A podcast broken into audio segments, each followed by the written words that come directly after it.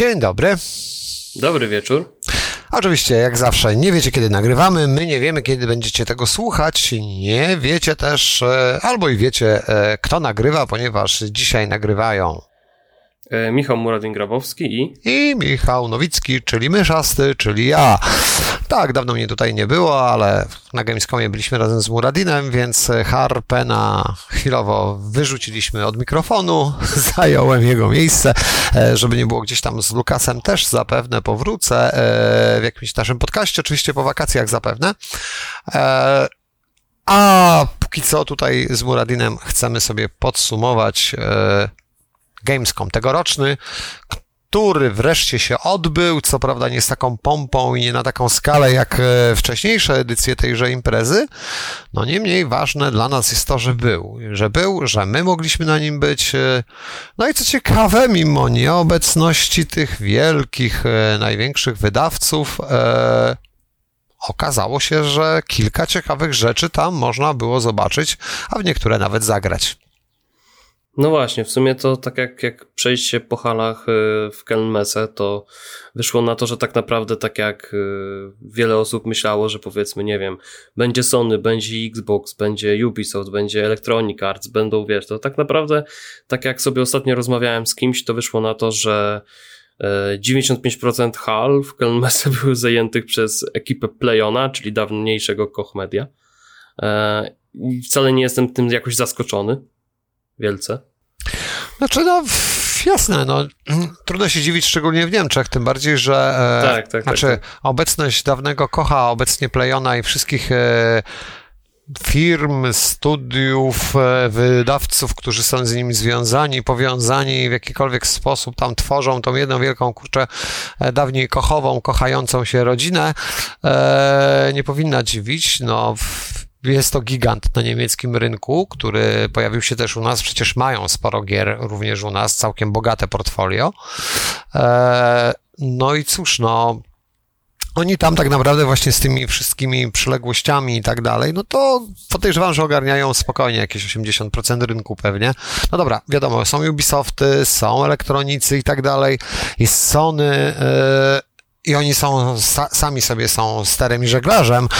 Niemniej, jeżeli chodzi o, że tak powiem, zbieranie tych wszystkich mniejszych wydawców e, razem i, i ogarnianie ich na niemieckim rynku, no tutaj wiadomo, że Playon, właśnie nauczmy się używać nowej nazwy, już nie Koch, tylko Playon.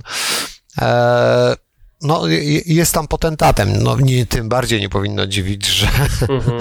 większość ha, na halach i tak dalej, e, rzeczy, które były, no to są ich rzeczy. Zresztą tak było też wcześniej. No, Tutaj nie ma się co oszukiwać. E, oni zawsze mieli duże stoiska, spore.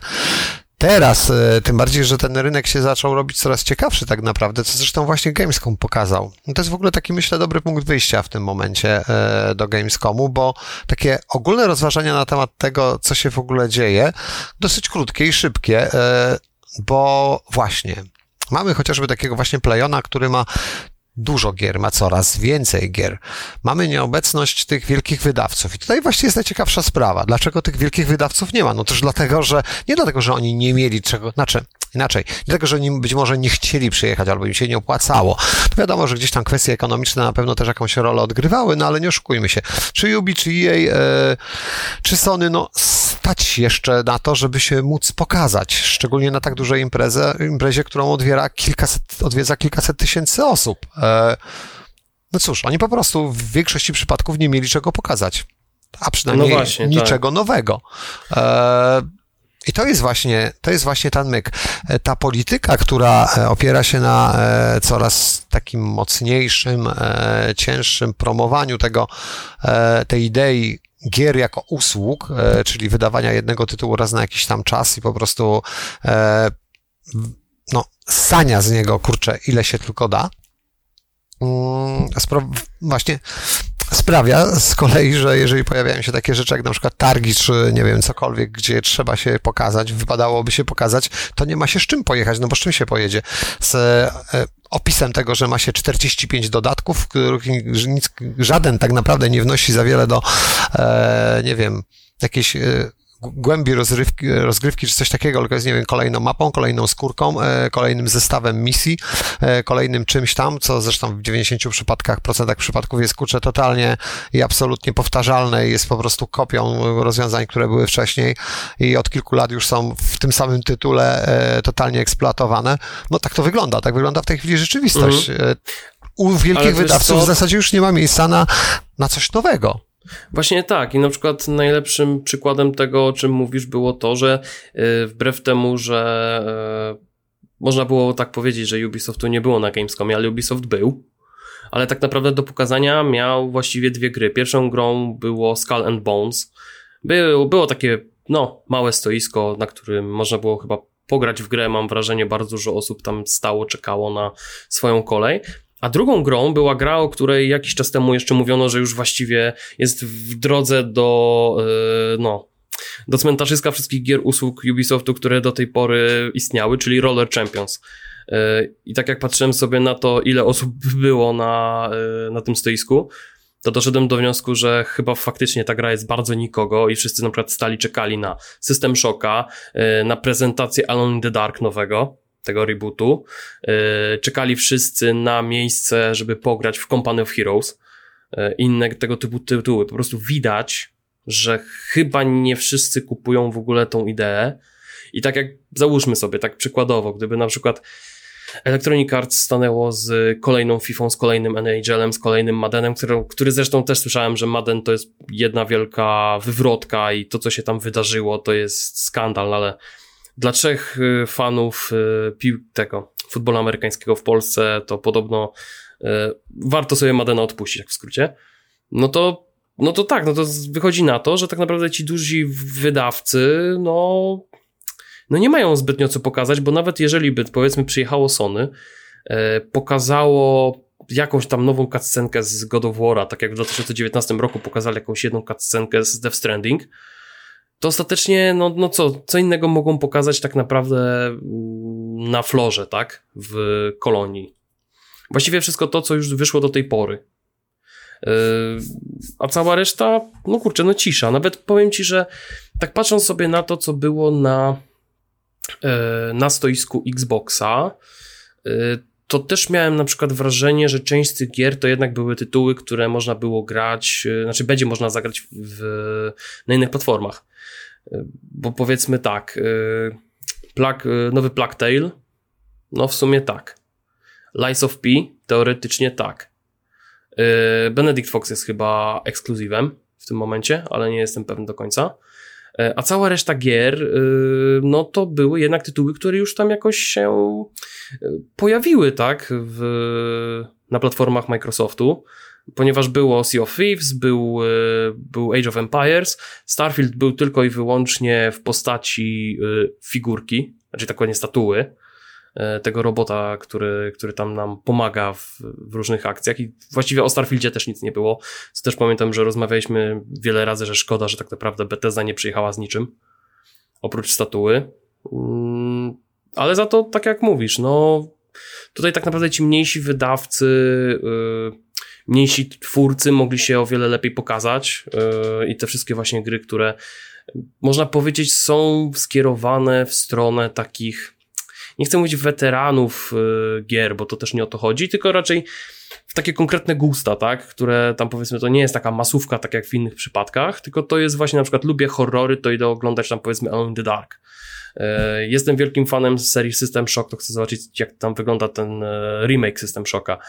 E, ale takich właśnie masówek, nie wiem, typu Need for Speed czy coś w tym stylu, kurczę, nie było. Tak naprawdę. I no, można powiedzieć, że to był taki bardzo e, spersonalizowany Gamescom, mam wrażenie. Znaczy tak, ja już, o ten rok. ja już nawet sobie gdzieś tam w pewnym momencie, pamiętam, użyłem takiego właśnie sformułowania, które kiedyś ukuliśmy a propos imprez, które dawne e, One C, e, obecnie Fulcrum, czyli e, no, rosyjskie, ale już niekoniecznie, bo teraz już chyba czeskie e, wydawnictwo. Mm, e, no inna sprawa, żeby nie było tutaj. E, większość studiów, które wchodziły w ich, e, że tak powiem, zasięg i które oni ogarniali, bo chodziła albo była w dużej części złożona z ludzi z Ukrainy, więc żeby nie było, że to takie strasznie rosyjskie było. E, właściciele po prostu byli Rosjanami, teraz wiadomo. No, mniejsza z tym. W każdym razie istnieją dalej. E, gry wydają, zresztą byłem nawet na, żeby nie było tutaj, obejrzeć parę rzeczy, więc e, o tym może później. Ale tak, pozwoliłem sobie, oni, oni organizowali co, co, roku swego czasu e, takie imprezy, które były najczęściej w Pradze właśnie mm, i, i zostało to nazwane nieco złośliwie przez kolegów swego czasu festiwalem e, gier budżetowych i mówiąc szczerze, tak troszeczkę w stosunku do tego, co było wcześniej, wyglądał w tym roku Gamescom. Ale właśnie co ciekawe, wiecie co, najfajniejsze jest to, że był przez to moim zdaniem ciekawszy, bo zamiast się uganiać właśnie za, albo nie wiem, gdzieś tam załatwiać sobie zapisy, żeby koniecznie wejść, żeby koniecznie zobaczyć i tak dalej, kolejną część albo kolejne DLC do, nie wiem, Battlefielda albo czegoś, które by się okazało znów, albo nie wiem, kolejnego Assassina, który okazałby się znów identyczny jak poprzednie. Mhm. E, tak naprawdę miałem czas na to, żeby sobie połazić, pooglądać, e, zobaczyć, sprawdzić pewne gry, nawet czasami pójść, e, spotkać się z kimś, kto po prostu mm, jest twórcą gry, która już wyszła, która się ukazała, ale no nie wiem, dopytać powiedzmy o jakieś tam rzeczy, plany na przyszłość i tego typu tego, typu klimaty, bo wcześniej na to nie było po prostu czasu, a teraz mhm. troszeczkę było, dlatego tych gier może jakichś wielkich tytułów jest mniej, które zobaczyliśmy w sumie, ale na dobrą sprawę yy, w zasadzie przynajmniej tak jak wcześniej, tak naprawdę, nie wiem, ze dwie trzecie prezentacji do niczego się nie nadawała, bo serio, ci duzi wydawcy potrafili zrobić coś takiego, że e, trzeba się było wcześniej umawiać z PR-owcami i tak dalej, konkretna godzina, dzień, przestawiać inne rzeczy, bo tylko wtedy zobaczę jakąś tam grę od któregoś z dużych wydawców, po czym szedłem tam i to, co się działo, to była masakra, ponieważ, uwaga, puszczano nam na przykład wydłużoną, bo nie 10, ale 15 czy 20 minutową wersję jakiegoś trailera czy gameplayu, puszczano, nie to, że był hands-on, puszczano po prostu, mhm. e, który był prezentowany na, e, w dniu otwarcia e, targów a to właśnie to, tak było, a to, właśnie tak, a to właśnie tak było w przypadku y, Death Stranding, bo ja pamiętam, że y, była właśnie ten, y, była ta właśnie prezentacja Death Stranding i potem się okazało, że taka scenka, która się pojawiła tam wtedy na tym, na tej prezentacji, to była tak naprawdę extended edition tego, co było pokazane na Opening Gamescom Live. No i właściwie tak naprawdę było takie, ej, ale to w sumie to już widziałem, to nie wiem po co ja tu stałem, czekałem, marnowałem slot, mogłem pójść sobie, nie wiem, tam w coś innego pograć e, konkretnego. Ale właśnie jeszcze jedna rzecz, którą, którą też tutaj wspomniałeś, to jest to, że właśnie w tym roku miałem wrażenie, że o wiele więcej właśnie było rozmów z twórcami jako takimi. E, tam chyba tak naprawdę w tym wszystkim, co ja miałem do sprawdzenia, e, chyba tylko jed, w jednym miejscu tak naprawdę była rozmowa głównie z PR-owcem. E, bo tak naprawdę twórcy nie przyjechali, to było chyba w przypadku Street Fightera nowego, ale z drugiej strony trochę, trochę nie jestem zaskoczony. Mm, natomiast w całej reszcie przypadków to tak naprawdę to chyba nawet y, w przypadku Rec gdzie, y, gdzie tak naprawdę twórcy przyjechali, tak naprawdę przyjechała połowa składu, bo były trzy osoby od nich, a cała, y, cała ta wesoła gromadka ich to jest sześć osób. Także no, pół zespołu, który pracuje nad grą, przyjechał po prostu na Gamescom, e, żeby pokazać grę i pokazać właśnie z dziennikarzami, graczami po prostu e, o tym, co oni w ogóle mają w planach, żeby tę grę zrobić, więc to jest też fajne, że pod tym kątem trochę się pozmieniało, bo ja myślę, że wiesz, tak jak pamiętam, e, kiedyś chyba tam o tym mówiłeś, nie, tam właśnie rozmowy z PR-owcami i tak dalej, no to to jest coś innego, bo po prostu zadasz, zadasz pytanie i właściwie na nie uzyskasz odpowiedzi w lewo czy w prawo. Natomiast tutaj, no, nie w każdym, nie w każdym przypadku, bo tam w przypadku e, EW Fight Forever było coś takiego, że ja dobrze wiedziałem, że to jest bardzo wczesny gameplay, że oni tak naprawdę dużo mi nie powiedzą. I na pytanie, czy mam jeszcze jakieś pytania, to ja powiedziałem, wiecie co, ja mam bardzo dużo pytań, ja mam, ja mogę z wami siedzieć tutaj przez 3-4 godziny rozmawiać, ale ja wiem, że wy mi nic nie powiecie. Po prostu. E, że po prostu następnym razem, jak będzie okazja, to chętnie pogadamy, bo ja wiem, że to jest bardzo wczesna wersja gry, która ma być po prostu takim troszeczkę e, przetarciem w walce, żeby zobaczyć, jakie są nastroje, mm, co komu się podoba na tym etapie i po prostu cała reszta będzie po prostu jakoś tam opracowywana w najbliższych miesiącach, bo gra ma mieć premierę w 2023 roku, więc no, to, to tak właśnie, tak właśnie zauważyłem, że właśnie wiele tytułów e, tak naprawdę ma mieć premierę, chyba oprócz Dakaru, który tak naprawdę jest za miesiąc, to właściwie większość gier jest przewidziana na 2023 albo tutaj taki późny 2022. No, także nie w każdym przypadku by, była możliwość zadania takich bardzo szczegółowych pytań typu e, nie wiem, czy, oczywiście klasyczne, czy będzie Season Pass, czy będą TLC, czy coś w tym stylu, ale nawet jeżeli chodzi o jakieś takie kłopotki typu, czy będzie edytor map, czy będzie jakaś możliwość, wiesz, dla moderów, czy coś, to też mówili, że w tym momencie jeszcze nie możemy o tym mówić, bo jesteśmy na bardzo wczesnym etapie tworzenia gry i nie wiemy na co będziemy e, mieli pozwolenia, na co nie. Także no tak to wygląda. No, no właśnie już tak powolutku przechodzimy do gier, e, więc e, myślę, że można to zrobić. I teraz uwaga, skoro już wspomniałem o e, Fulcrum Publishing, bo tak bodajże, jeśli dobrze, jeśli mnie pamięć nie myli, się w pełni nazywa ta firma. Mm. No to cóż, e, miałem właśnie okazję zobaczyć grę, na którą muszę powiedzieć, że czekam. Czekam, dlatego że e, byłem fanem poprzednich części, to dość sporym. E, co ciekawe, w sumie mniej więcej w tym samym czasie, prawda? Nie wiem, nie wiem, jak już będzie tutaj w tym momencie z oczywiście samym wydaniem już gry e, konkretnym. Mm. Ale, ale, ale, ale właśnie wracamy, wracamy już do e, teraz e, konkretów do tematu. E, moi drodzy, Men of War nowe. Mhm. Ta gra powstaje. E, fani serii wiedzą, e, czym ona jest i tak dalej. E, znają ją doskonale. Mm, i cenią sobie. I tutaj a propos właśnie tego, co mówiłeś tam o... Ta gra też jest na wciąż dość wczesnym etapie. Mm. Ale o co chodzi? Twórcy już wiedzą jedną rzecz są absolutnie święcie przekonani, że tak będzie, tak ma być i nie ma tutaj. E, a żeby nie było, to oczywiście robi e, ukraińskie Best Way. Tak, mhm. tak, tak, tam jak goście dali, sami są czasami pod ostrzałem dosłownie. E, niektórzy, bo oczywiście część pracuje zdalnie i tak dalej, ale cały czas nad grą pracują. E, Wsparcie dla modów właśnie. Wsparcie dla modów jest e, w przypadku tej gry i tej serii rzeczą podstawową. W dwójce ma być ono na samym początku, od początku e, absolutnie, totalnie e, jest to jedna z, że tak powiem, według nich e, z kluczowych rzeczy. E, cała gra oczywiście powstaje w ciągłym kontakcie właśnie między innymi z moderami, no bo oczywiście kto z społeczności, prawda, gry i tak dalej, E, jest najbardziej aktywny, najbardziej oddany i najlepiej jest na poprzednie części. No raczej ludzie, no oczywiście mechanika, rozgrywki, wszystko. No ludzie, którzy piszą do niej mody którzy e, muszą znać mechanikę, mechanikę rozgrywki chociażby i tak dalej, możliwości silnika fizycznego i wszystko na pamięć, ponieważ robią mody oparte e, na tym wszystkim. E, no i przy okazji są najczęściej, skoro poprawiają pewne rzeczy, są w tym momencie najbardziej oddanymi fanami tych gier, bo są zdolni nie tylko do, nie wiem, krytykowania pewnych rzeczy, które są w oryginalnej mhm. grze, ale również do zmieniania ich w taki sposób, żeby to było e, że tak powiem, bardziej, nie wiem, realistyczne, fajniejsze i tak dalej, i tak dalej.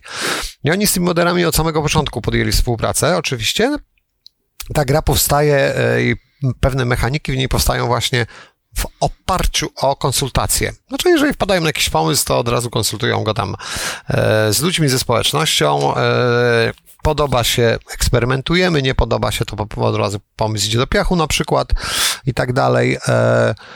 No i tutaj właśnie między innymi są ciekawe rzeczy, dlatego że e, to, to są oczywiście niekoniecznie pomysły tylko i wyłącznie moderów, prawda, ale oprócz tego rzeczywiście gra będzie wspierała i będzie otwarta na modowanie i to oczywiście na dowolnym poziomie, czyli będzie można sobie zmienić tam wszystko łącznie z uniwersum, prawda? Nie wiem, na przykład ktoś będzie chciał zrobić mod do Warhammera 40 tysięcy, to sobie go zrobi.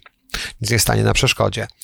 Eee, ale o co biega? O mechanikach powiem. No bo czym jest sama gra, to mniej więcej fani yy, myślę, że dobrze wiedzą wszyscy. Yy, czas rzeczywisty, yy, druga wojna światowa, w części drugiej, oczywiście, bo poprzedni Menu War z wszystkimi dodatkami przerobił już prawie wszystko, co jest możliwe. No i tutaj oczywiście kampania wschodni, e, zachodni front, e, Europa plus coś tam jeszcze, ale tego powiedzieli, że na razie nie zdradzą, no ale generalnie Western Eastern Front e, przede wszystkim. Nastawienie na fabułę, na oczywiście dynamicznie zmieniającą się w kampanii, w misjach sytuację na polu walki, na co oczywiście my będziemy mieli też wpływ, prawda, no bo od naszych osiągnięć będzie zależało wiele tam rzeczy. Mm, bardzo różna skala misji i mają być podobno właśnie bardzo zróżnicowane misje, co też zresztą między innymi jest wynikiem współpracy ze społecznością.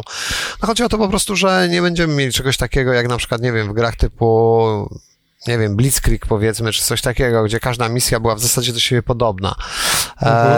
E, tutaj będziemy mieli różną skalę przede wszystkim. Od e, prowadzenia będą misje oczywiście takie szturmowe, będą misje obronne, będą misje ze zmieniającymi się e, w ten sposób e, celami, czyli najpierw będziemy się bronić, potem będziemy musieli kontratakować, umocnić się na nowo zdobytych pozycjach, przeżyć dwa kontrataki, potem zrobić coś jeszcze. Skala będzie od kilkuset jednostek do, obecnych na e, polu walki do małych, niewielkich oddziałów, czyli e, Zapytałem właśnie, czy na przykład będą jakieś misje, gdzie będziemy prowadzić oddziały specjalne. E, odpowiedziano mi, że owszem, tak, jest taki pomysł. E, no, a skoro ta odpowiedź była taka, to znaczyło pewnie, że mają taką misję przynajmniej jedną, gdzie mhm. prawdopodobnie będziemy po prostu mieć kilku ludzików i nie wiem, coś zdobyć, wysadzić. I, trzeba tak zrobić dalej, coś tak, po cichu, tak, tak, tak, będzie tak, bardziej, tak. bardziej w e, klimacie komandosów niż, niż normalnego RTS-a. Jeżeli to wszystko zagra, to będzie strasznie fajnie, tym bardziej, że goście wprowadzili tam dwie fajne mechaniki, nowe, które mają potencjał, które mi się podobają, nawet muszę przyznać. E, chociaż właśnie co do jednej mają wątpliwości, czy gracze nie zaczną grać w ten sposób, bo wyobraźcie sobie, wyobraźcie sobie strategię e, taką, znaczy no, grę taktyczną w sumie, grę taktyczną e, w czasie rzeczywistym, opartą na zarządzaniu jednostkami, prawda, całymi i tak dalej, jakimiś pododdziałami, w której, uwaga, w każdej chwili możemy się w dowolnej jednostce lub na dowolnym żołnierzu obecnym na polu walki przełączyć w tryb first person. Dosłownie. Mhm. Normalnie strzelać z karabinu, kurczę, normalnie celować z czołgu czy z działa przeciwpancernego. E, jaki jest tego cel? No otóż... E, SI z grubsza działa tak, jak powinno. My SI możemy wydać rozkazy, możemy, ona będzie działała też oczywiście w oparciu o własne zachowania i zdefiniowane e, reakcje, czyli na przykład działało przeciwpancerne, no jak zobaczy czołg, będzie do niego strzelało. Oczywiście, jeżeli będzie dysponowało amunicją odłamkową, będzie widoczna piechota, może zacząć strzelać do piechoty. E, Priorytetem oczywiście będą czołgi, więc powinno zacząć strzelać do czołgów. Z tym, że oczywiście będzie starało się działać jak najbardziej efektywnie.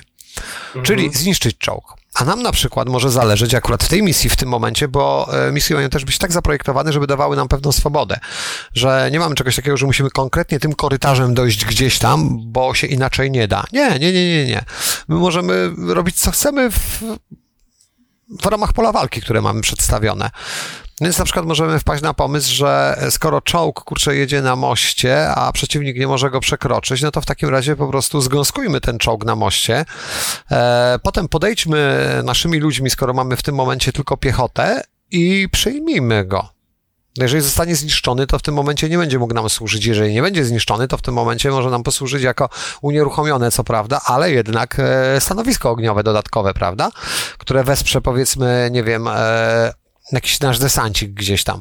No i tego typu rzeczy jest całe mnóstwo. E, gość, który pokazywał grę, mówił zresztą, jak wiele tam jest możliwości, że jeżeli są miny, to możemy te miny wykopać, zabrać i tak dalej. E, generalnie posłużyć się nimi na przykład do, no nie wiem, mamy pole minowe z minami przeciwczołgowymi.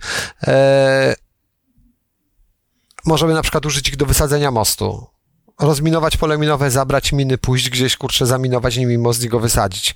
E, tego typu rzeczy. To jest y, w sumie taka piaskownica w ramach, w ramach danej misji mamy piaskownicę, dosłownie. Mamy po prostu postawiony jakiś tam cel typu stąd macie dotrzeć tam i zająć tam te pozycje, a jak to zrobicie, to już nas nie obchodzi.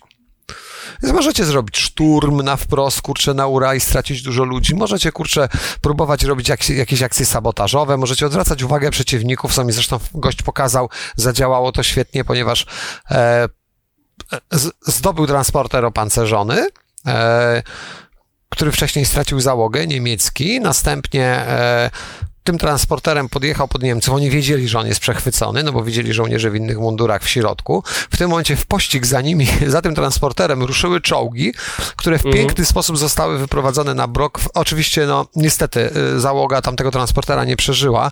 Niewiele brakowało, żeby przeżyli. Prawie schowali się za pagórkiem, ale no niestety otrzymali strzał, który y, zniszczył transporter i zabił całą załogę. Ale rozciągnęli kolumnę czołgów bokiem do dział przeciwpancernych, które po prostu je zmasakrowały. Zanim czołgi zaczęły reagować na to, co się dzieje, to po prostu było już w zasadzie po całym oddziale czołgów. Można tam robić takie rzeczy. E, czyli po prostu próbować sprytem własnym oszukiwać, kurczę, SI, ale w taki fajny sposób. Nie w taki debilny pod tytułem, a wyjdę ci poza zasięg widzenia, kurczę, i w tym momencie cię będę do ciebie I strzelał. tak, że ja myśli, myśli, że a, bo ja go tam nie widzę, to ja sobie idę, nie? W ogóle tak. wywalone na to. Nie, no oczywiście takie rzeczy też się pewnie będą zdarzały i takie rzeczy też się da wykorzystać, no bo to jednak jest tylko sztuczna inteligencja. Mhm która działa w, w obrębie jakichś tam skryptów, prawda, które łatwo jest oszwabić, ale generalnie e, no da się tam zrobić dużo rzeczy. To mi się strasznie w tej grze podoba.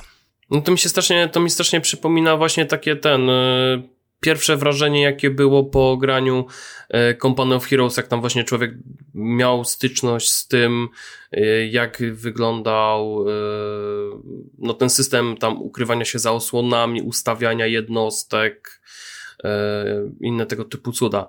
I powiem Ci zupełnie szczerze, że pamiętam jaki opad szczęki miałem, gdy okazało się, że mogłem powiedzmy e, sprawnie zarządzanym oddziałem piechoty po prostu na spokojnie porozwalać sobie jakieś tam działa czy czołgi, e, po prostu flankując je w odpowiedni sposób, tak? albo na przykład spo, spowodować, żeby powiedzmy czołg stracił kontrolę, yy, gdzieś pojechał tam w inny kierunek i na przykład uderzył yy, i wybuchł tam gdzieś przy, przy dziale, zadając mu jakieś tam obrażenia, bo było to możliwe, tak?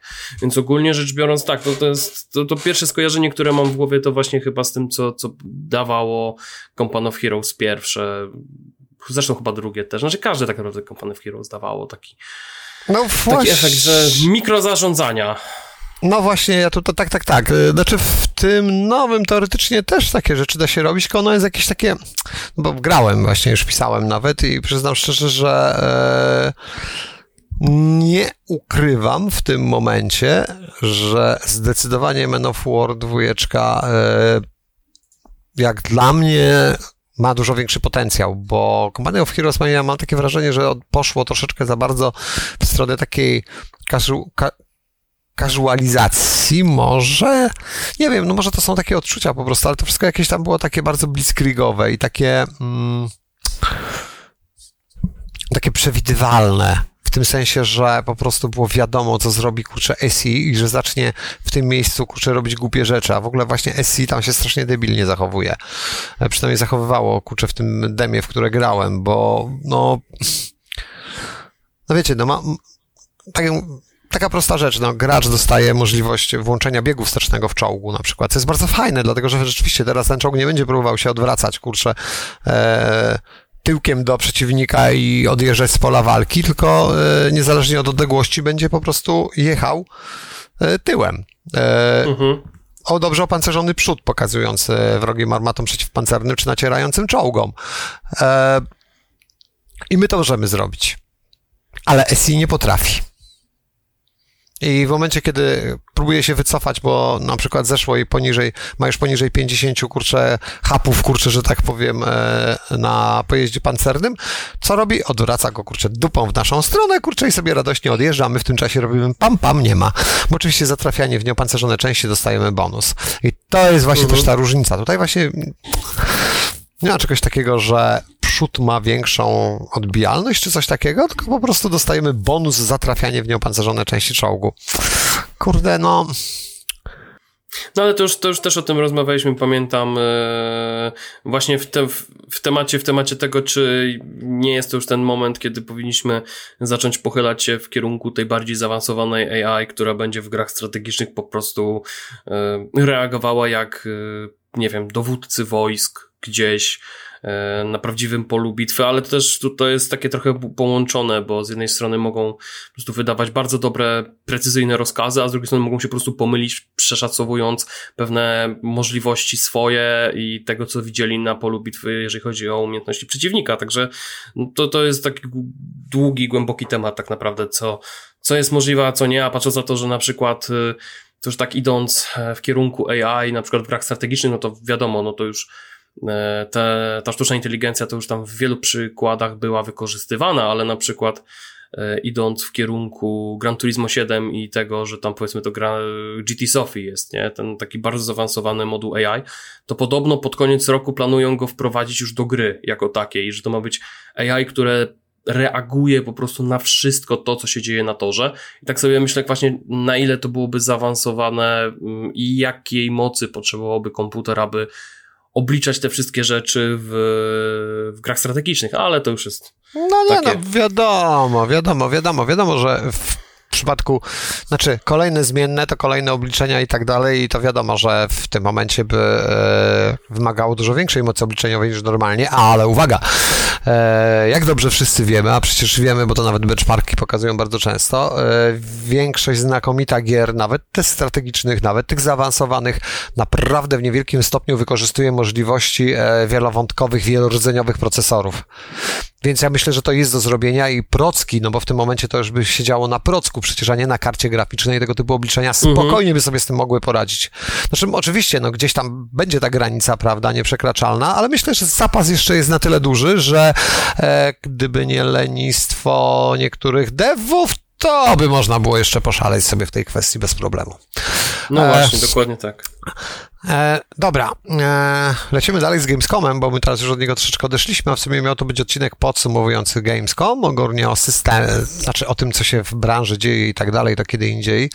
E, dobra, ja teraz wspomnę o czymś, żeby nam to nie uciekło, bo to jest dla mnie ważna gra, akurat dlatego, że po prostu jak łatwo się domyślić, bardzo ją lubię, a że jest to post-apo i na dodatek jeszcze jest to RPG i jest to e, RPG tradycyjny, oldschoolowy, z e, turowymi walkami, mnóstwem dialogów, e, to tym bardziej, a mowa o Broken Roads, czyli australijskiej grze, która ma być e, połączeniem Falloutów, z tych starych oczywiście, izometrycznych, e, no bo mamy ręcznie malowaną, całkiem fajną i klimatyczną grafikę e, i rozbudowaną mm, tą mechanikę, prawda, jako, jako taką, statystyki postaci, tego typu rzeczy, wiadomix, czy połączenie starych oldschoolowych Falloutów z Disco Elysium.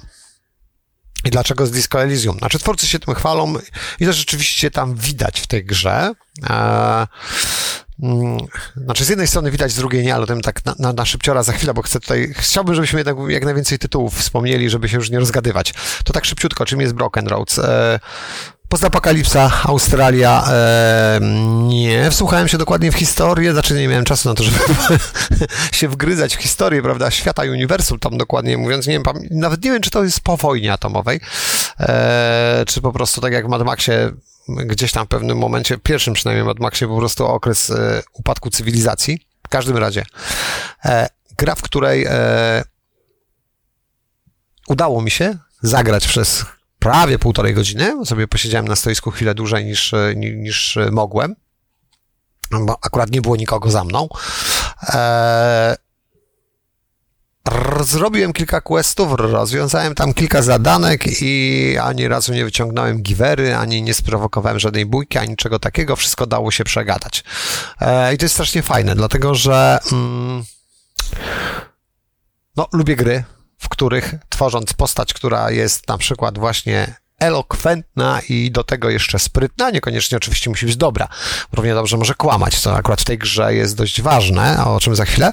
E, jestem w stanie wiele spraw załatwić po prostu właśnie mówiąc, rozmawiając, e, obiecując, okłamując, kurczę, albo będąc miłym, no to już zależy. W każdym razie opierając się właśnie na wiedzy e, i, i, i elokwencji. I tutaj jest to możliwe. Oczywiście gdzieś tam, z tego co słyszałem, ponoć może się, twórcy jeszcze sami chyba nie są do końca pewni, ale że ponoć da się grę przejść bez walk, e, z tym, że mają być random encounterzy, więc e, no to troszeczkę wyklucza chyba, że się będzie uciekać. Jest tak troszkę, to, troszkę koleś, z którym rozmawiałem w tym momencie, tak tam się e, wił a propos tego przechodzenia gry bez, e, bez walki, ale generalnie questy, większość questów tych takich ważnych i tak dalej, da się rozwiązać pokojowo. To znaczy niekoniecznie pokojowo, bo można na przykład tam też będzie kombinować, tak że się ludzie nawzajem pozabijają, albo e, zrobi się coś, co, w, że tak powiem, pozbędziemy się przeciwników, ale nie rozlewając ich krwi bezpośrednio własnymi ręcami. E, no, to jest fajne w tej grze i dlaczego ją porównują e, do Disco Elysium? Twórcy sami, bardzo mi się to porównanie podoba. E, mamy tam system moralności, który jest dosyć ciekawy, ponieważ wykracza mocno poza takie klasyczne e, dobre, złe i tak dalej. No nie, nie jest to zdecydowanie animacji Effect ani nic takiego. E, Mamy tutaj cztery jak gdyby typy osobowości, e, cztery charaktery, cztery charaktery jak gdyby postaci, prawda? Między którymi, w zależności od odpowiedzi, które udzielamy, płynnie się przesuwamy, e, znaczy nasza postać po prostu zmienia jak gdyby ten charakter. No może być e, jakaś tam w miarę powiedzmy szczera, otwarta i tak dalej, i tak dalej. Może mieć, może mieć naturę makiaweliczną, może mieć taką nieco tam diaboliczną i tak dalej, i tak dalej. Czyli po prostu być złem w czystej postaci. Generalnie to wszystko jest dość płynne, co jest właśnie fajne. E, każda wybierana przez nas e, odpowiedź, ten charakter nam w którąś stronę popycha. Na szczęście też, uwaga, gra posiada możliwość ukrycia podpowiedzi, w którą stronę nam się zmienia charakter, co jest oczywiście w takim systemie najfajniejsze, no bo, mm, no wiecie, no, jeżeli wiemy, co wybieramy i w którą stronę nas to pchnie, to nie jest to samo, jednak mimo wszystko. E, z drugiej strony, e, to, jaki mamy charakter, generuje też odpowiedzi. Więc jeżeli, znaczy mówiąc krótko, e, jeżeli mamy charakter skupiony jak gdyby po jednej stronie koła, prawda, no bo powiedzmy ten, ten cały charakter naszej postaci, te wszystkie charaktery są w kształcie takiego kolistego diagramu, podzielonego na cztery sekcje, więc jeżeli trzy czwarte, większość tego naszego charakteru mieści się w jednej z ćwiartek, to w zasadzie nie powinniśmy otrzymywać e, jak opcji dialogowych opcji będących po przeciwnej totalnie stronie. E, mhm. ale te boczne już tak, więc możemy sobie może nasza postać ewoluować w stronę dobrą lub złą, jeżeli zaczniemy nawet z zupełnie innego krańca. Dlatego, że te boczne odpowiedzi i różne, bo one też mają różne, jak gdyby, różne nasycenie tymi cechami, prawda? Bo możemy wybrać odpowiedź czasami makiaweliczną, w, nie wiem, w 100%, a czasami może być jakaś tam, powiedzmy, mieszana. Znaczy, to nie jest uwzględnione oczywiście w opisie i na szczęście tego w ogóle nie widać w grze, ale twórcy powiedzieli, że tak to działa, że jak gdyby dostajemy pulę punktów za różne odpowiedzi, które nam ten charakter zmieniają. W zależności od tego, jak na przykład ona zła, kurczę, dobra, e, mm, egoistyczna na przykład e, e, jest w danym momencie. I to właśnie że tak powiem, ewoluuje nasz charakter w zależności od tych odpowiedzi.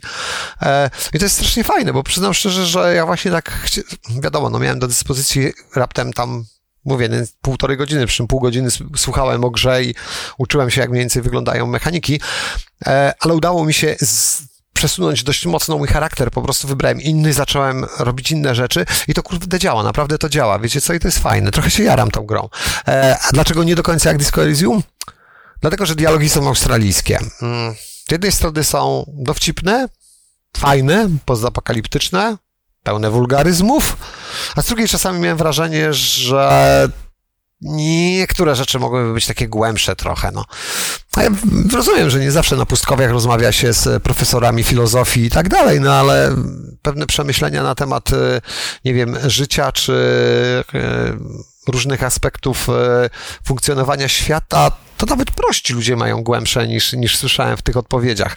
No ale dobra, to być może jest rzecz, na którą jeszcze gdzieś tam popracują.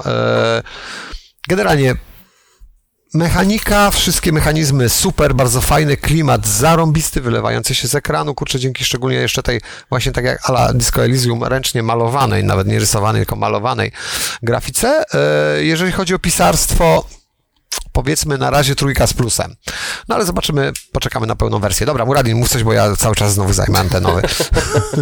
E, to znaczy tak, bo ja chciałem tak troszeczkę połączyć sobie tematy, bo e, wcześniej mówiłeś o tym, e, jakie tam były właśnie tam możliwości ogarniania różnych tematów pod siebie mm, w niektórych tytułach. No i pierwsze, co mi padło do głowy, to by, żeby powiedzieć trochę o Rec Nation, bo to jest taka trochę gra, która dla wielu, jeżeli się im powie, tak naprawdę dwie rzeczy. Twórcy Rec Nation zrobili dwa tytuły. Jeden to był Dangerous Golf, a drugi to był Dangerous Driving. Jak się komuś powie dwa ty, te dwa tytuły, a tym bardziej Dangerous Driving, to ktoś powie, e, a to jak twórcy gry, która nie do końca się sprzedała, miała być tak zwanym duchowym spadkobiercą, spadkobiercą Burnouta. E, no i wyszło to jak wyszło, nie? Wyszło to dość średnio, można powiedzieć. Ostatecznie wyszło to tak, że właściwie Dangerous Driving to był e, tak naprawdę tryb ten wyścigowy, jakiś tam crash mode czy coś takiego, yy, pozbawiony tej całej otoczki, która była w burnoutach, tak, czyli muzyki, jakieś tam stylistyki, yy, jakichś tam konkretnych elementów, które tak naprawdę pokazywały, o, to jest burnout. Yy. No i teraz tak, jak powiesz yy, tak naprawdę graczom o tym, że twórcy Rec Nation to są ci, którzy właśnie tworzyli Burnouta, czyli właśnie ludzie z Criterionu, E, znaczy już byłego kryterionu, tak, już nie są, nie jest to ten zespół, e, to tak naprawdę Rec Nation to jest tytuł, który ma łączyć ze sobą dwa światy. Jeden świat to jest nadal Burnout, bo patrząc nawet w jaki sposób e, wygląda rozgrywka, to można powiedzieć, o, jakiś taki Burnout z otwartym światem, czyli właściwie Burnout Paradise. Z drugiej strony, yy, oni otwarcie mówią o tym, że jest tutaj pewna inspiracja, chociażby Trackmaniu. Tylko, że na jakiej zasadzie? Bo to, że mamy otwarty świat i możemy w nim tworzyć własne trasy wedle własnego uznania, to jest jedno, ale yy, twórcy tra- yy, Rec Nation tak naprawdę chwalą się tym, że możesz te wszystkie trasy i elementy tworzyć w locie, w trybie takim w czasie rzeczywistym. Czyli tak naprawdę, mając powiedzmy, tam było, był taki przykład, że było dwóch, trzech graczy, którzy byli rzuceni właśnie do tego jednego świata i w, na przykład w tym momencie gracz numer jeden y, jest tak zwanym DJ-em, bo to się ogólnie nazywa miksowanie tra, y, tras. Track mixing właściwie. E, I właściwie jest taka sytuacja, że jeden gracz po prostu tworzy sobie jakąś trasę tworzy jakieś sobie zasady, yy, powiedzmy, że nie wiem, zaczynamy na skrzyżowaniu tam powiedzmy A, yy, robimy jakieś rampy, przeszkody i tak dalej, no i ja sobie po prostu w tym momencie ustawiam start, meta, jadę. I teraz najlepsze w tym wszystkim właśnie jest to, że mogę na przykład innemu graczowi powiedzieć, dobra, słuchaj, wiesz co, a masz jakiś pomysł, żeby tutaj coś innego zrobić? Tak, mogę. Oddajesz mu po prostu możliwość tworzenia trasy, on sobie dorabia w trybie rzeczywistym to, co tam chce sobie dodać.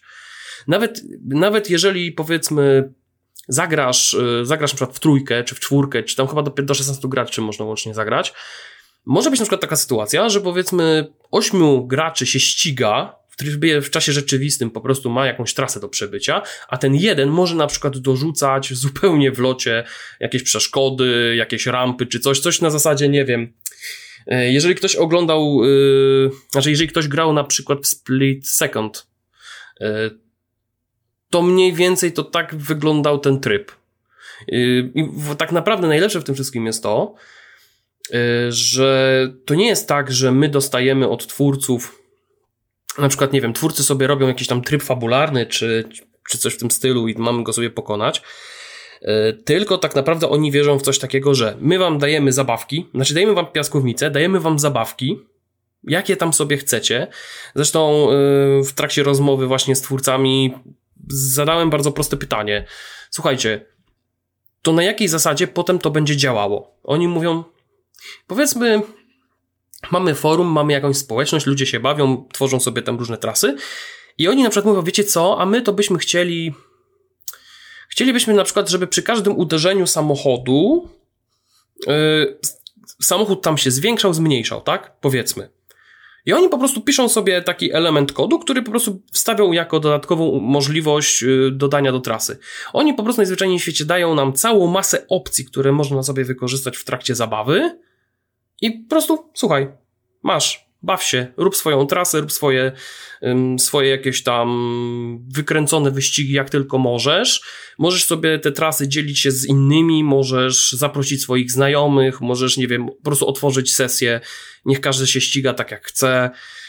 E, I właściwie można powiedzieć, że to jest jedna z tych rzeczy, które z jednej strony mi się bardzo podobają, bo podoba mi się ta otwartość i to, że tak naprawdę. Mm, widać właśnie od początku właśnie to takie zaangażowanie i otwarcie w stronę właśnie sceny moderskiej, sceny e, sceny właśnie społecznościowej, gdzie ludzie mają tak pokręcone pomysły, że aż głowa boli, tym bardziej, że na żywo nam po prostu gościu powiedział, dobra, słuchajcie, powiedzcie nam jakiś przykład, tylko żebyśmy nie zamieniali, nie wiem, samochodu na konia, bo to jest niemożliwe na razie.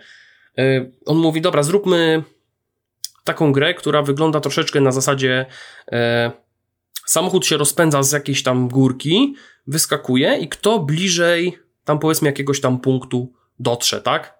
Coś na zasadzie karlingu. I tak naprawdę w ciągu 15 minut tam, tam dziewczyna, która tam siedziała, nam to zrobiła. Fakt, no to wymagało jeszcze tam pewnych doszlifowań, pewnie wiesz, ustalenia tam pewnych elementów, tak, jakieś tam improwizacje, ale można było to zrobić. Można było też zrobić właśnie taką trasę trochę ala Grand, y, Grand, Grand Theft Auto Online, gdzie właściwie wiesz, wszystko w niebie, wszystko w niebie i w pewnym momencie wiesz, oni sobie tam jeżdżą i nagle bum, wyskakuje taka skrzynia i gościu uderza w skrzynię.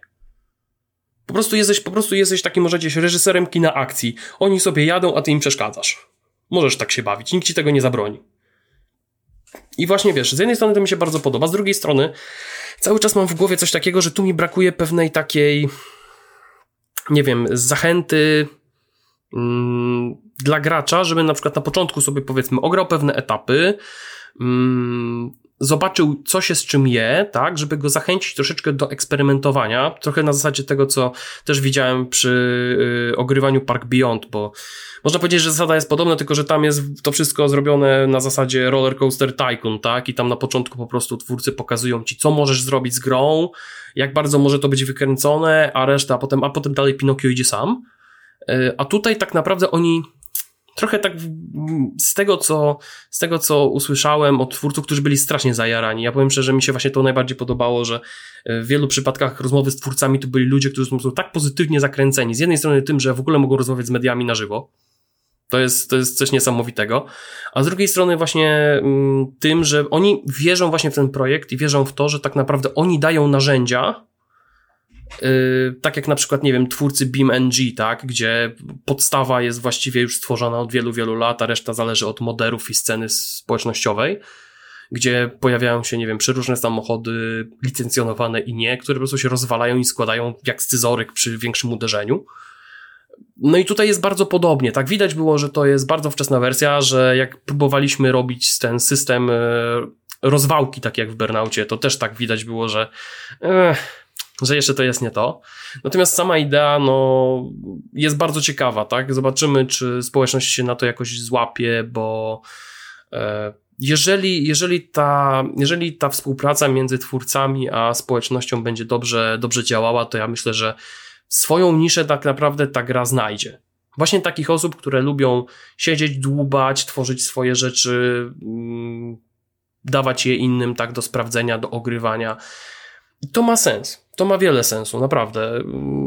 Mimo, że te wcześniejsze ich projekty już jako zupełnie inne studio tak naprawdę wypalały średnio. Zresztą teraz chyba też można tej gry ograć yy, w PS Plusie, gdzie jeden właśnie z redaktorów to wspomniał i też trochę dostał po głowie za to, że e, to kurde gracie w to z plusa.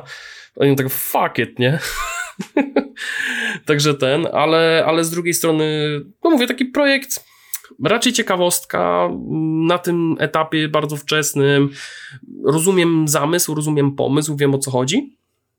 Jednakże no, py no, pytanie, jak to będzie wyglądało na końcu drogi, tak, i jak ta droga będzie wyglądała dalej, bo to nie będzie coś na zasadzie gry usługi, tak, że oni po prostu będą dawali nam content tam powiedzmy raz na miesiąc, czy raz na dwa miesiące, tylko tak naprawdę ten cały content będzie tworzony przez graczy. I to od graczy zależy właściwie, co oni stworzą, czym się będą dzielić, wiesz, no, będą jakieś powiedzmy myślą o tym, że wiesz, na przykład będą jakieś, nie wiem, motywy sezonowe typu, nie wiem, święta, święta, święta i nie wiem, tam Mikołaj, e, nie wiem, dojdą jakieś asety typu Mikołaj, będzie jechał na saniach, będzie jechał, nie wiem, w Mustangu czy w czymś. E, a tak to no taki, taki troszeczkę wychodzi z tego burnout połączony z trackmanią i no jestem ciekawy, co z tego wyjdzie ostatecznie, jeżeli miałbym tak patrzeć na takie elementy. Natomiast innych gier wyścigowych, to już tak trochę bliżej, a potem to już oddam Ci głos, bo wiem, że pewnie o Jagged Alliance chcesz pogadać. E, to Dakar Desert Rally i powiem tak, na początku byłem strasznie sceptycznie nastawiony, znaczy może inaczej, bo to tak trochę ewoluowało u mnie.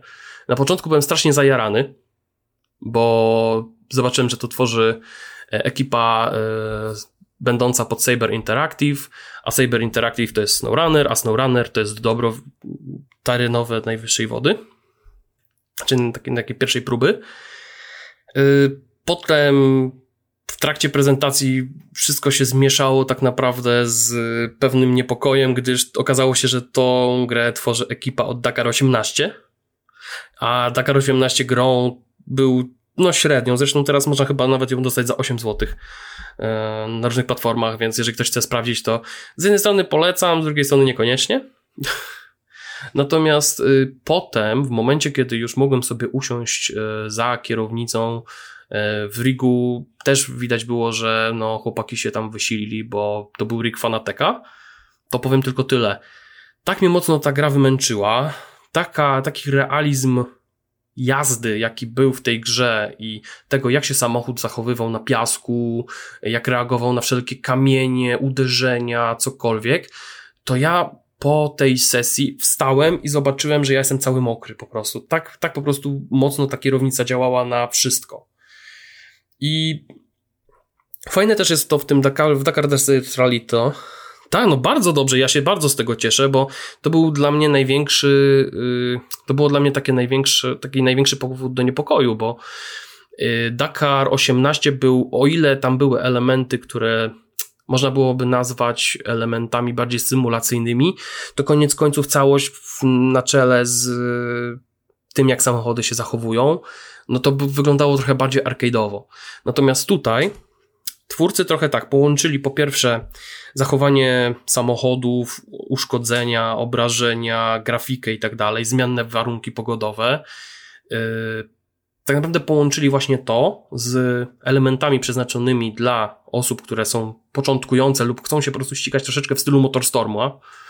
Jeżeli ktoś kojarzy, jak to wyglądało, to tam było coś takiego, że w zależności od wybranej kategorii wyścigowej, po prostu wszystkie samochody startowały razem na trasę, ale w trakcie wyścigu mogły cię dogonić na przykład inne klasy wyścigowe, typu motocykle, mm, ciężarówki, y, jakieś tam powiedzmy terenówki, buggy, nie, inne tego typu tematy. I była taka sytuacja, że wyskakując z jednej z wydm, po prostu nie zauważyłem, że coś tam jest na dole i uderzyłem w bok Kamaza czołowo który sobie stanął bokiem, po prostu gościu jadąc, yy, też ścigając się z innymi, po prostu wziął i zaliczył, zaliczył jakiś taki dziwny, dziwny skręt w lewo i ja po prostu w niego uderzyłem. Ja nie planowałem tego, ale no, no tak się stało.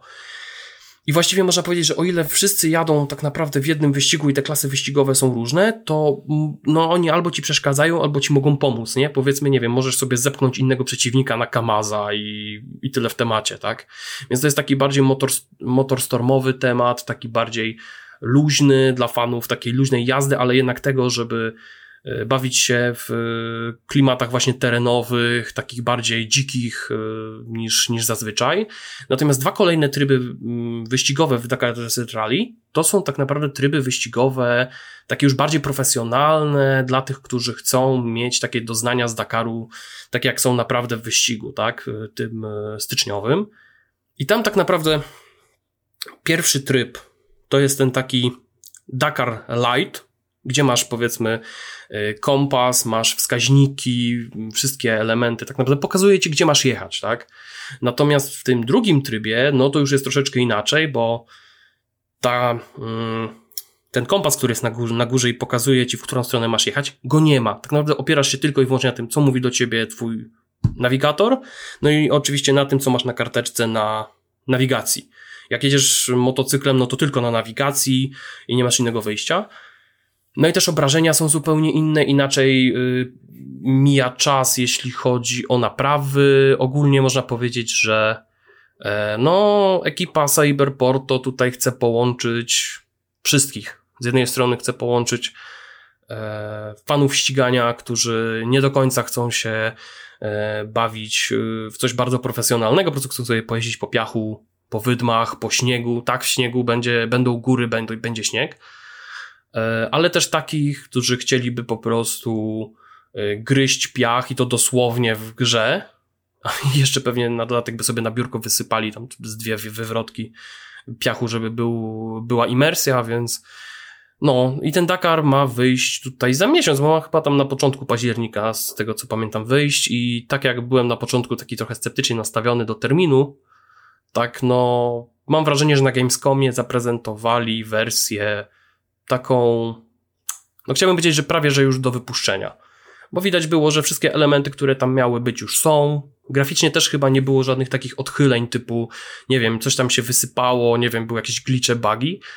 Yy, więc ja myślę, że oni tu już zaprezentowali wersję, która tak naprawdę w październiku zostanie wydana już niedługo. I nie powiem, cieszę się, że mogłem w nią zagrać. Jaram się prze, przeokrutnie. Jestem ciekawy, co jeszcze będzie do. Jak, jak będzie to wszystko działało na DualSense, bo na kierownicy mniej więcej wiem. Jak to będzie działało na DualSense, to się pewnie dowiem. No, także tak, na jednym tchu. No, dobra. To ja zaraz w takim razie, bo to już faktycznie zaraz godzinka minie, e, więc e, w takim trochę już bardziej telegraficznym skrócie się postaram, chociaż oczywiście pewnie znowu wpadnę gdzieś w jakieś. E, dobra, nieważne. Zaczynamy. Tak, mówiłeś o Jagged Alliance. Ja o tym właśnie, że tak powiem, macie już okazję przeczytać na gramie, więc nie będę się tutaj za bardzo e, w tym momencie e, rozczulał. W każdym razie Jagged Alliance robi ekipa, która odpowiada za między, między innymi e, kilka części Tropico mm, i tego typu gry, ale uwaga. I tak, turowa strategia, e, Wiktor Wran bodajże też ich był, więc coś tam mhm. RPG-ów liznęli. Mm.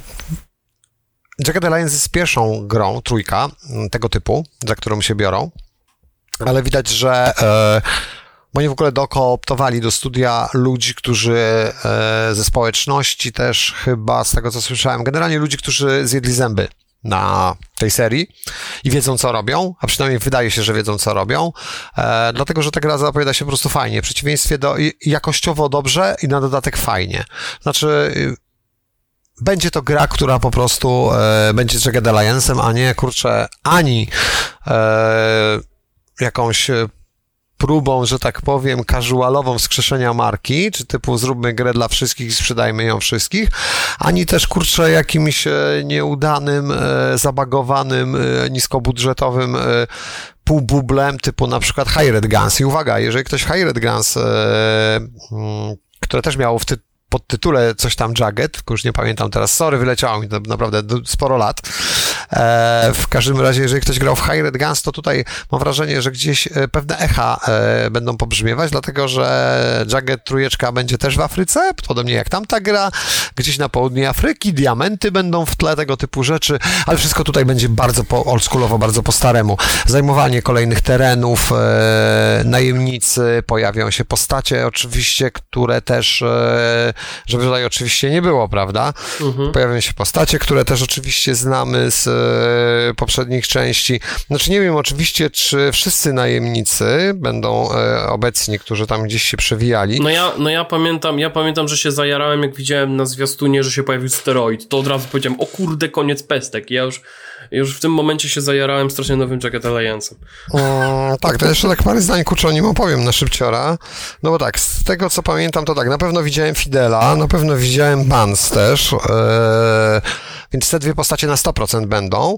E... Chyba Wolf. Wolf jest w ogóle też, na układce, jeżeli też, dobrze też, kojarzę. Też, też, też, bo generalnie to jest coś takiego, że my tam mamy podzielonych e, e, najemników na kilka grup, prawda? I mamy, będziemy mieli grupę na pewno kurczę rekrutów zwykłych, weteranów, to pamiętam. Jest jakaś elita, będą mieli legendarni. Ja podejrzewam, że tam się dużo tych postaci przewinie, to nawet z różnych części, jak znam życie, również tych, tych, tych mniej udanych, które tam gdzieś powychodziły. E, z tym, że wiadomo, no nie wszystko było pokazane w tym uh-huh. momencie na tej prezentacji. No oczywiście system kustomizacji broni i tak dalej, i tak dalej, i tak dalej, e, żeby tutaj nie było. Wszystko oczywiście też e, zgodnie z konwencją e, w że tak powiem, pod szyldem AIM, e, czyli, czy, czy, czyli, czyli zgodnie z e, nomenklaturą. Tutaj prawa mają do wszystkiego, podejrzewam, więc, więc nie będzie żadnej lipy. Mm, teraz to jest ciekawe. Mm, oprócz oczywiście kwestii taktycznych, prawda, czyli walki, gdzie, gdzie, jest bardzo fajny system, co mi się bardzo podoba, mianowicie nie ma e, procentu trafienia. Plus minus. O proszę. My w zasadzie trafiamy zawsze. E, to są kurde najemnicy, to są zawodowcy. Tam jeżeli coś się nie stanie, e, jeżeli przeciwnik się nie schowa, jeżeli to w zasadzie no, znaczy przynajmniej na odległość. Znaczy rozumiecie o co chodzi. Jeżeli ktoś jest za osłoną, to oczywiście jak najbardziej jest go trudniej trafić, ale w momencie, jeżeli stoi na otwartym, to nieważne jak daleko jesteśmy, jeżeli jest w zasięgu broni, to mamy bardzo dużą szansę go trafić. W zasadzie trafiamy. Mhm. E, dlatego ta gra będzie no, wymuszała ostrożność. E, no i oczywiście truwa walka z y, mnóstwem, że z rozbudowanym całym systemem, zarządzaniem postacią, z strasznie rozbudowanym i realistycznym, żeby nie było, systemem ulepszania broni, prawda? E, czyli to, do czego w sumie jesteśmy przyzwyczajeni i co nas kręci, że tak powiem. E, ogólna mapa, gdzie właśnie zajmujemy poszczególne prowincje, prawda, pojedynczo jak gdyby i tak dalej. Musimy o nie dbać, one mogą zostać odbite. Całe zarządzanie musimy płacić najemnikom. E, generalnie dużo, dużo, dużo rzeczy, wszystko łącznie oczywiście z amunicją. E, zwracanie uwagi na typy amunicji, czyli jeżeli na przykład pójdziemy z bronią, kurczę, natowską i za natowską amunicją, która nam się skończy, a będziemy walczyć z najemnikami, którzy będą posiadali, czy na przykład jakimiś przeciwnikami, którzy będą posiadali broń postsowiecką z rosyjską amunicją, to w tym momencie będziemy zmuszeni porzucić swoją broń, wziąć broń przeciwnika, ponieważ amunicji na mapie możemy nie znaleźć natowskiej na przykład. Mhm. Mm, także wszystko prawda, obciążenie i tak dalej, wszystko będzie... No w sumie nie pamiętam, właśnie w sumie nie pamiętam, jak to było w Jagged Alliance 2 chociażby, czy tam faktycznie, yy, ale nie, no chyba też tam było podobnie, że... Wszystko będzie, wszystko będzie fajnie, tak. realistycznie i to mi się bardzo podoba tutaj akurat.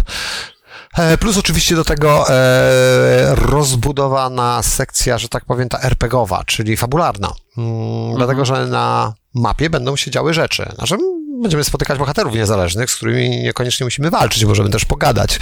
E, mało tego, jeżeli na przykład kogoś przesłuchamy, potem wypuścimy, on może wrócić, może się okazać, że na przykład wypuszczenie go było błędem bo obróci się przeciwko nam, albo znając nas, wyda nas, mimo że będziemy próbowali na przykład jakichś innych sztuczek zrobić, znaczy dokonać mhm. z, z, jego znajomymi, ale z drugiej strony może się okazać, że nam pomoże również. No, Dużo fajnych rzeczy w tej, grze, w tej grze się szykuje i mam nadzieję, że to wszystko pyknie, kurde, bo naprawdę jestem, e, że tak powiem, zajarany. Ale dobra, lecę dalej.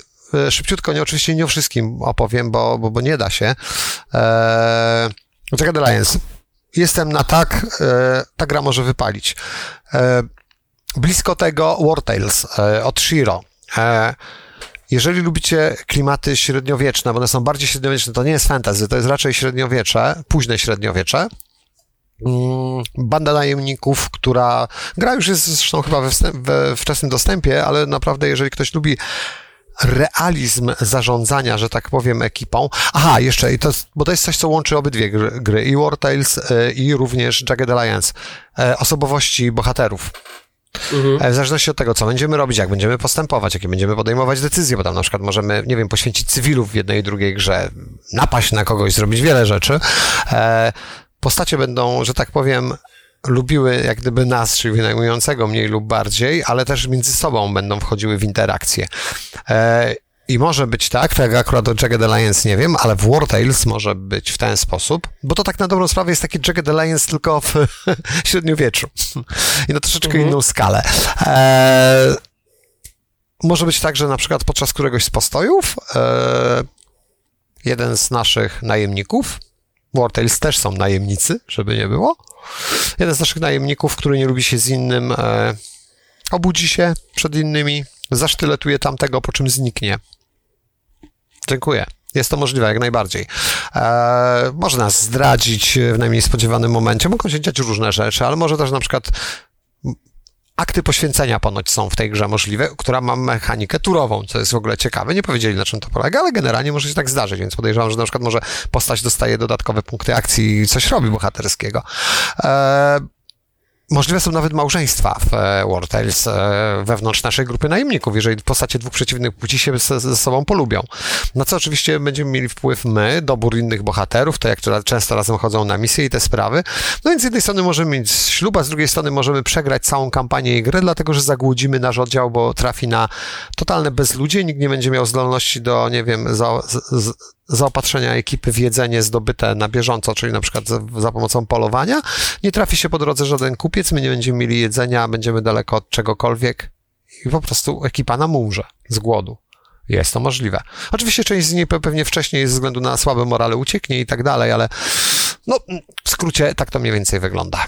Eee, Także obydwie te gry zapowiadają się strasznie fajnie dla miłośników e, mikromanagementu zaawansowanego, e, sporego realizmu, kopania przez grę w dupę do samego końca i, i w ogóle tego typu rzeczy.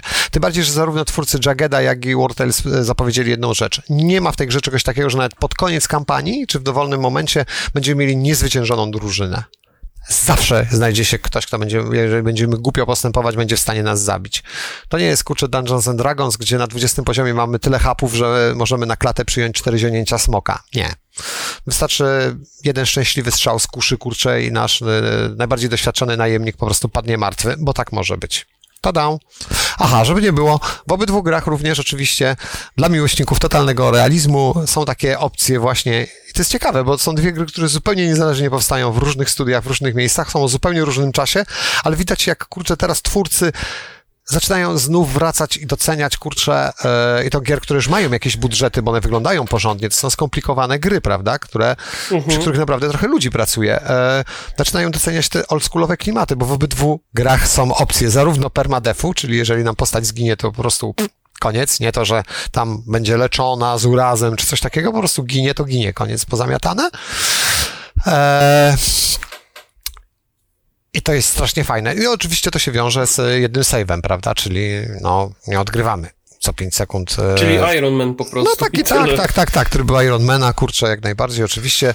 Eee, i to, jest, I to jest też właśnie kolejna, kolejna bardzo fajna rzecz. Eee, dobra, lecimy szybciutko dalej. Kochani, widziałem Gotika, haha, remake Gotika, widziałem, widziałem Gotika, specjalnie. Tylko wiecie co? Eee, to była najbardziej nie wiem, czy tu użyć słowa żałosna e, prezentacja, e, jaką widziałem. Znaczy, z, tego, z, tego, co, z tego, co opowiadałeś mi, to, to wyszedłem do takiego wniosku, że to była najbardziej techniczna znaczy ona była techniczna, tak, tak, tak, tak, tak, tak, nie, nie, bo ona nie była żałosna, bo jeżeli chodzi o to, co ci goście chcą zrobić i co mi mówili, że chcą zrobić, jaki jest ich cel i w ogóle jak to na razie, e, że tak powiem, w jakim kierunku to zmierza, to jak najbardziej y, słusznym. Mm, jest szansa, że to będzie remake, który wcale nie wnerwi fanów Gotika, a mało tego, może nawet będzie im się podobał.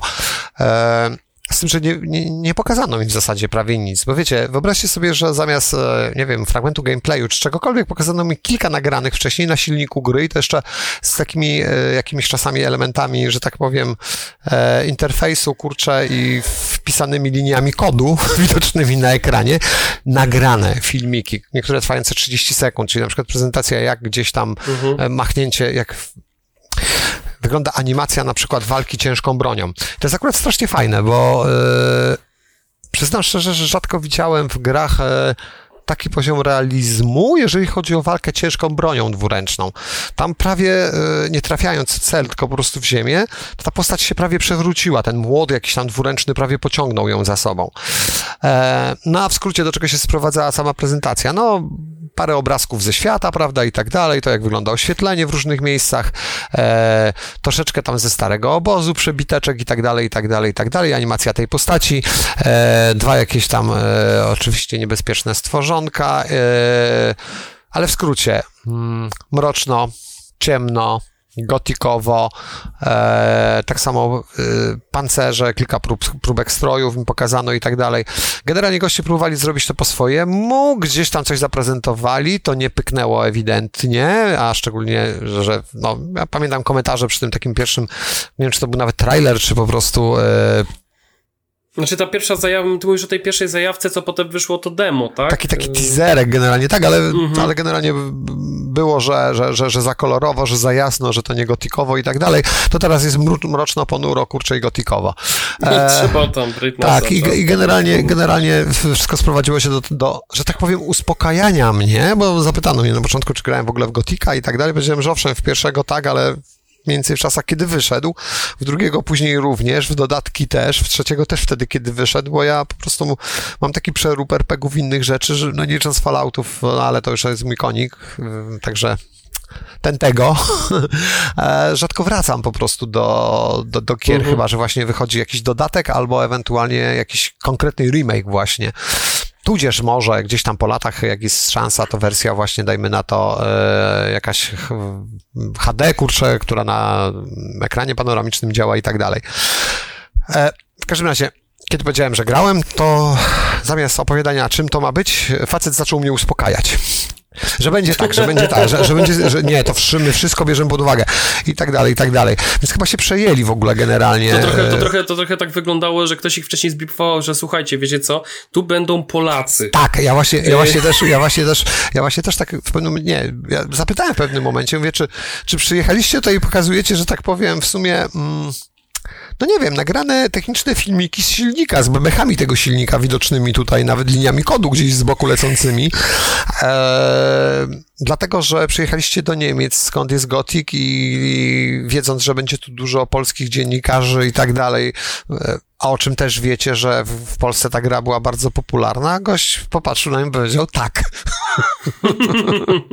Także no, tyle w temacie. No, tak, jak, jak, ktoś tam z Wielkiej Brytanii przyszedł, powiedział, no nie, że nie gra w Gotika i w ogóle, a tu przyszedł, no ja grałem bardzo dużo w Gotika, jestem z Polski. O, to, to uspokój się najpierw. Uspokój się. No, Dobra, le, le, lecę dalej w takim razie na szybciora. E, e, Dead Island, e, fajne strzelanie, gorzej z bieganiem, dodatek, dodatek do Dying Lighta dwójki, arena, ale ta arena może być fajna, serio, przynajmniej tak mi powiedziano, ja w to wierzę. To nie będzie zwykła arena, na którą wychodzimy i kolejne fale i tak dalej, ale uwaga, na ten temat ja sobie też tam na skrobie, na gramie przeczytacie lub przeczytaliście, może już w zależności kiedy słuchacie tego, pod, tego odcinka.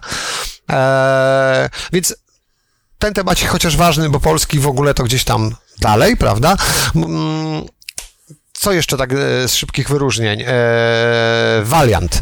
E, też taka taktyczny, taktyczny RTS-ik. Jeżeli wam się podobał Down of War 2, skala po prostu.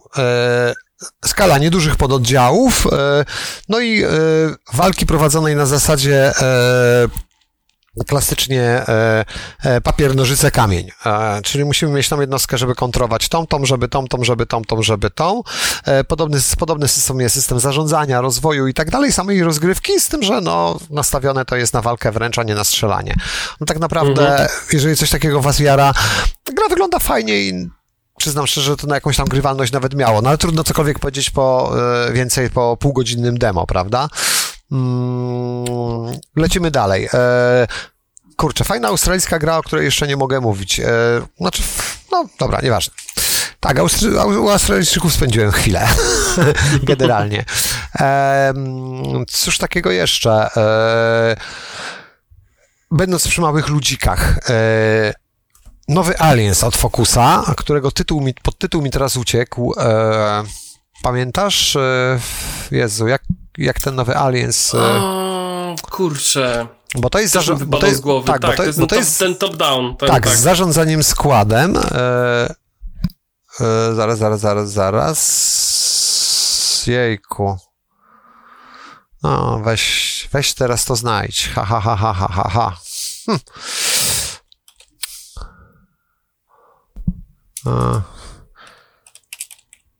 Na szczęście jestem blisko komputera, więc myślę, że znajdę.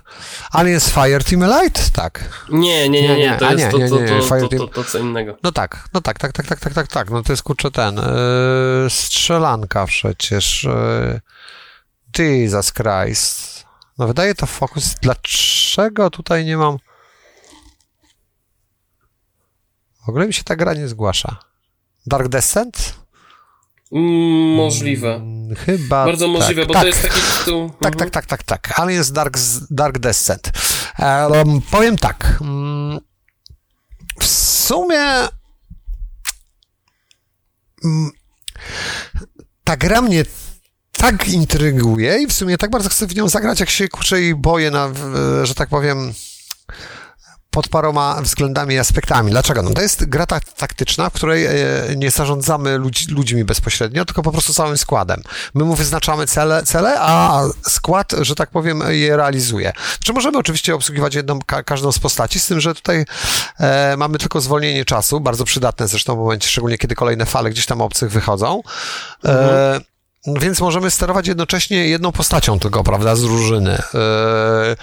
No co w grze taktycznej, cała reszta opiera się na SI i na własnych działaniach, co w grze taktycznej, przyznam szczerze tak, no wolałbym tu tury. Z drugiej strony jednak, Goście, którzy e, robią tą grę, nie wiem czy wiecie, e, to jest ekipa, która zrobiła moim zdaniem dwie naprawdę świetne gry, bo bardzo dobrze mi się w nie grało, e, z uniwersum 40 czyli Battlefield Gotyki obydwa, Armady prawda? Jedynka mm -hmm. i mhm. dwójka. Obydwie armady były fajne, one były strasznie grywalne. Owszem, gdzieś tam w pewnym momencie robiły się już powtarzalne troszeczkę, ale generalnie właśnie ta, mm, że tak powiem, taka ta taktyczna warstwa tam była fajnie rozwiązana.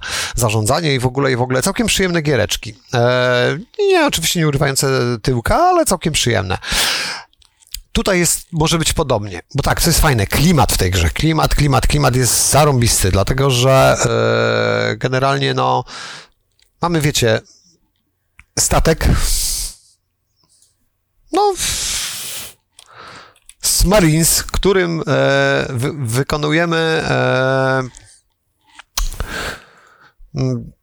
misje, prawda, i tak dalej. Też mi nie chcieli zdradzić za dużo.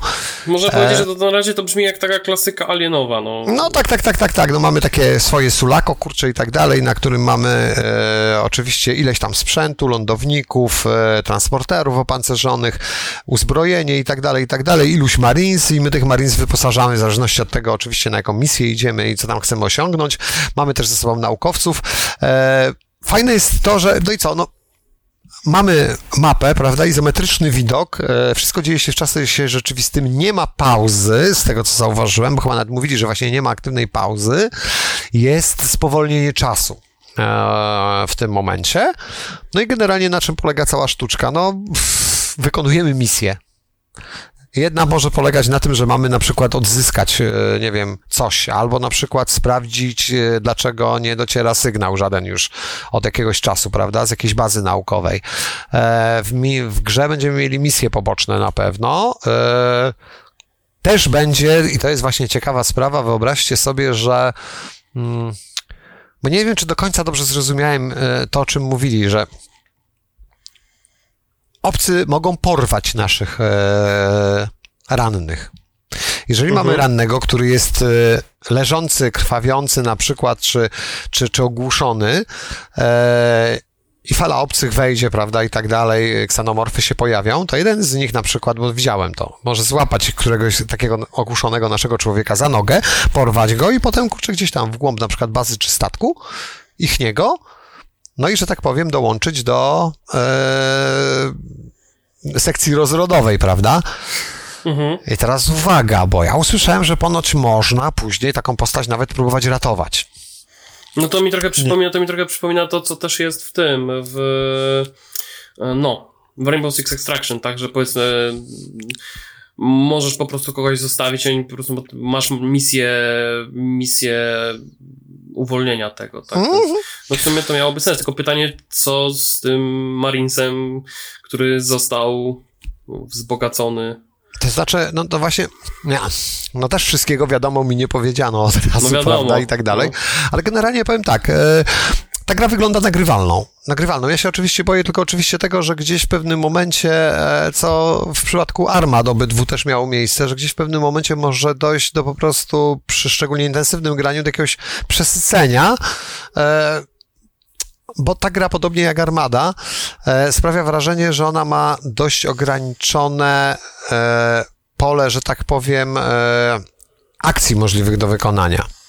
Mhm. Jeżeli oni nie pójdą tam w e, fajne scenariusze, Czyli, no bo tam są i obiektywy jakieś poboczne, prawda? Typu na przykład można uratować naukowca, e, który właśnie jest, był złapany i przymocowany e, gdzieś tam do ściany w gnieździe obcych. Możemy tego naukowca uratować, wycią wyciąć, wziąć na ramię, ewakuować go do e, naszego e, transportera, uciec z planety, czy tam na przykład statku, jeżeli to był statek jakiś, prawda? I następnie e, on się dołącza do naszej załogi i wspomaga nas. Ponoć nawet w następnych misjach może na przykład nam pomóc, jeżeli misja będzie wymagała wsparcia naukowego. Także e, jest gdzieś tu jakaś taka tam, prawda, wie, wiecie, płynność i, i, mam nadzieję, że właśnie projekty misji nie będą tylko taką totalną sztampą pod tytułem, kurczę, wejdź na kolejny statek, do kolejnej bazy, wybij mhm. obcych, e, podłóż bombę, zabierz artefakt. E, Ucieknij przed królową. Uwolnij kogoś tam i tak dalej. Tak, że jednak gdzieś tu jakieś pomysły się urodzą, e, a przynajmniej jeżeli nawet będzie to oparte na podobnych schematach, to aranżacja tego wszystkiego i tak dalej, jakaś dynamika będzie na tyle duża, że nie pozwoli się nudzić. No bo, tak jak mówię, no inaczej to ja podejrzewam, że 6-7 misji i w zasadzie będziemy już z gry wyciągniemy wszystko. Jak się okaże, że kolejne będą, polega, będą kolejnymi wariacjami tego samego, to może się po prostu nie chcieć grać najzwyczajniej w świecie. Tym bardziej, że mhm. tam nie widziałem jakiegoś super systemu postępu, czy czegoś takiego, e, czy dajmy na to, nie wiem, o bronie chociażby, no to mamy te, które mamy dostępne, prawda, z arsenału. My jesteśmy jednostką, kurczę, Marines, a nie y, bazą badawczą. To nie jest e, UFO, gdzie co, nie wiem, 30, kurczę, tur wynajdujemy, kurczę, nową super broń, która całkowicie wywraca pole walki, no nie do góry nogami nam. Więc, y, no, wszystko zależy, mówię, tak jak mówię, od projektu, ale gra ma swój potencjał. E, dobra, bo czas już naprawdę bardzo dużo straciliśmy. Jeszcze tak pomyślę, czy o czymś jeszcze tak na szybciora nie chciałbym wspomnieć. No bo oczywiście Lonely the Dark, no to wiadomo, wszyscy wiedzą. E, tak, wygląda tak trochę drętwo i tak dalej, ale ma klimat. Ma klimat, mhm. ma klimat, e, e, taki właśnie fajny, oldschoolowy i szczerze mówiąc, z tego się najbardziej bałem, że oni pójdą w albo z złagodzenie tego wszystkiego i zrobią z tego tak naprawdę taką przygodóweczkę tylko, albo wręcz przeciwnie, pójdą w horror za mocno. A oni, kurczę, ekipa w tym momencie tutaj e, powiedziała, a nie, a my zrobimy Lonely the Dark takie, jak było kiedyś. Czyli będzie i trochę eksploracji, będzie i troszeczkę zagadek, będzie trzeba trochę gdzieś tam postrzelać albo pouciekać przed potworami, kurczę, no generalnie będzie horror, ale taki bardziej e, pod tytułem hmm, boję się wejść, bo tam może coś być, niż e, na pewno mi wyskoczy z szafy. Eee, więc spoko. Ta gra, mimo tego, że no, wygląda na taką dosyć, no, jeżeli chodzi o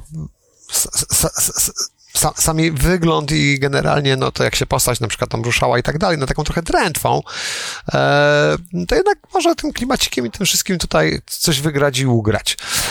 I mhm. jeszcze jedna rzecz na koniec, e, to już na koniec wspomnę z tych indyków, które gdzieś tam sobie znalazłem, no to Pentiment, czyli e, średniowieczna, średniowieczny e, budżetowy RPG e, detektywistyczny e, od Josha Sawyera, no i tam jego ludzi. Generalnie gra dziwna, ale jak się okazało bardzo fajna. Ja sobie chwilkę pograłem i się okazało, że mimo prostoty, teoretycznej prostoty i bardzo takiego no prostego prostej szaty graficznej, która nieco przypomina Inculinati, na, nasze polskie zresztą, e, czyli gry stylizowanej na totalnie, całkowicie na ilustracje ze średniowiecznych e, jakichś inkunabłów i tak dalej. Nawet mamy taką opcję na początku gry, co mi się strasznie spodobało, że wybieramy, e, czy mamy mieć czytelną czcionkę w dialogach, czy czcionkę historyczną z tamtych czasów, łącznie z pismem takim ręcznym no i w sumie każda postać, kurczę, mówi innym charakterem pisma troszeczkę, stylizowanym na mniej lub bardziej e, gotycki, mniej lub bardziej ozdobny e, i tak dalej, i tak dalej. I kurde, to jest strasznie fajne. Łącznie z tym, że na przykład jak się pojawia błąd, to on się zamazuje, ktoś tam przekreśla, kurczę, poprawia i tak dalej, e, kiedy wyświetla się, prawda, ten dymek z, z dialogiem. Oprawa jest strasznie prosta, ale jest klimatyczna, jest świetna swoją drogą. Jak tak już się w tą grę chwilę pogra, zaczyna się to wszystko doceniać, te wszystkie smaczki. A jeżeli, no jeżeli chodzi o mechanikę, przypominam, że gość odpowiada między innymi za najlepszego chyba w tym momencie e, Fallouta, który wyszedł e, na silniku Bethesdowym, czyli za New Vegas, mm, Icewind Dale i tego typu rzeczy, więc jest ogarnięty. Jeżeli chodzi o projekty gier, no to w ogóle cała ta ekipa, która gdzieś tam wywodzi się z Black Isle i okolic, no to powiedzmy sobie szczerze, to są ludzie, którzy mają fajne pomysły, jeżeli chodzi o gameplay i te rzeczy są po prostu grywalne, te, które robią. I to jest takie, mhm. takie samo. To, to jest po prostu fajne, to jest świetne. Robimy sobie postać po prostu, kurczę, średniowiecznego e, ziomka, znaczy wykształcenie nawet możemy sobie wybrać, żeby nie było. Nie jesteśmy jakimś tam zwykłym chłopem oderwanym od pługa i tak dalej. E, I zaczynamy mieć swoją przygodę. E, I jest to klimatyczne, jest to fajne, jest to średniowieczny sposób, momentami obrazoburcze, generalnie.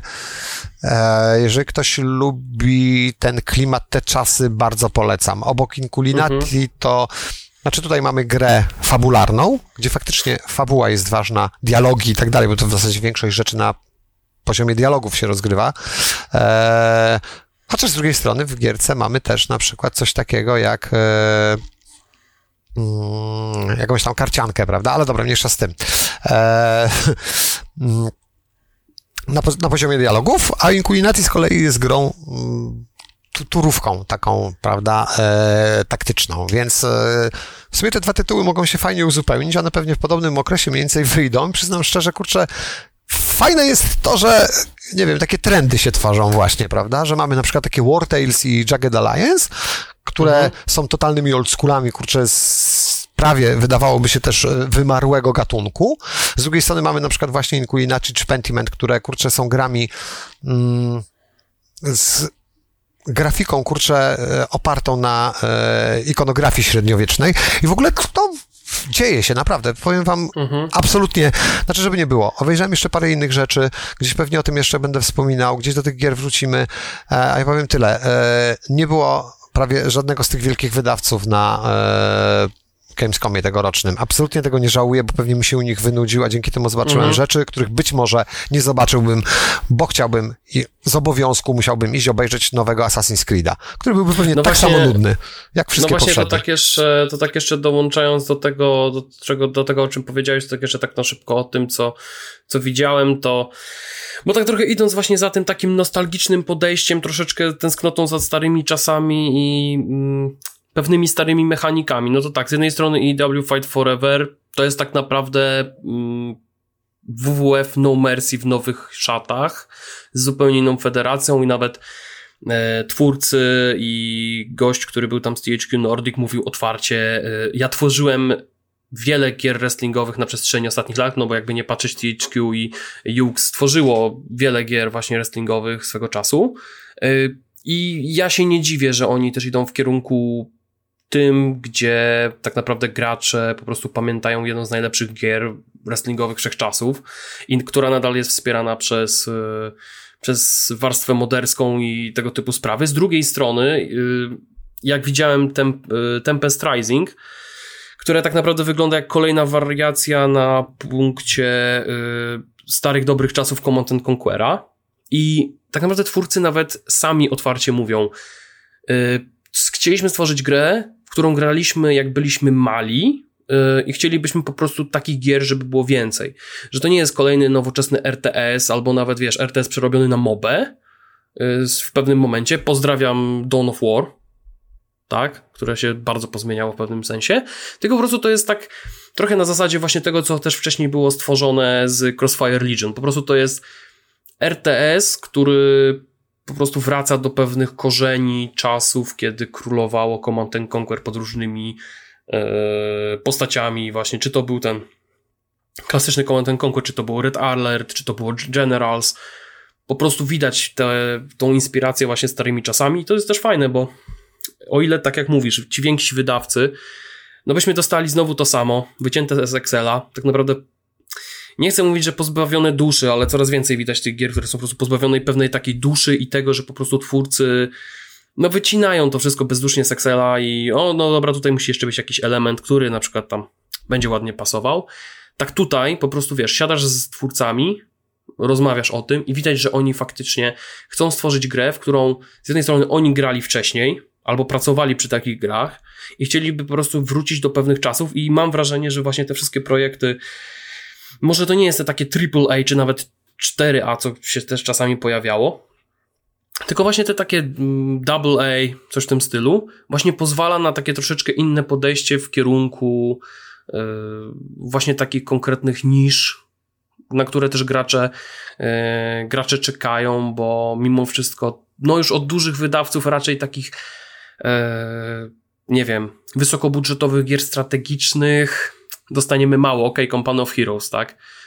No bo Sega jednak przykłada do tego Y, swoje tam trzy grosze, ale no tak naprawdę takich wysokobudżetowych strategii, y, mocnych horrorów, czy coś w tym stylu, no to tak jest, no, no, no, no, no jest trochę, tak, tak, tak nie, nie za wiele, nie? Patrząc na, na to w, w ostatnich latach, chociaż z drugiej strony, chociaż nie, przepraszam, nie. Yy, patrząc na to, co było na Summer Game Fest, to mam wrażenie, że te wszystkie horrory, które się pojawiły, tak, te wszystkie kosmiczne horrory, które się pojawiły tam, to były chyba wszystko gry od mniejszych wydawców.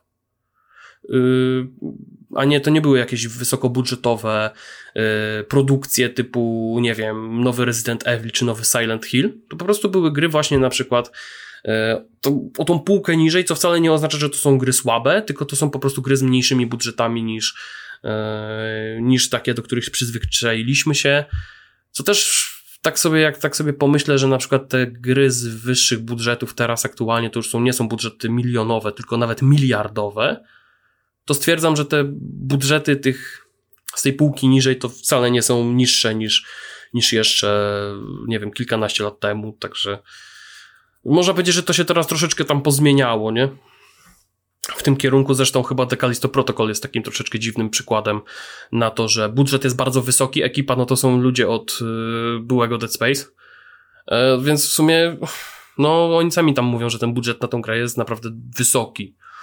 Więc to jest tak troszeczkę taka mała anomalia w systemie. No ale cała reszta, znaczy ogólnie tak jak mówisz, nie? Gdybym, gdyby na przykład trzeba było właśnie chodzić na jakieś Assassin's Creedy, nie? Czy coś w tym stylu, to właśnie takich perełek, y, na takie perełki by nie było zbyt dużo czasu.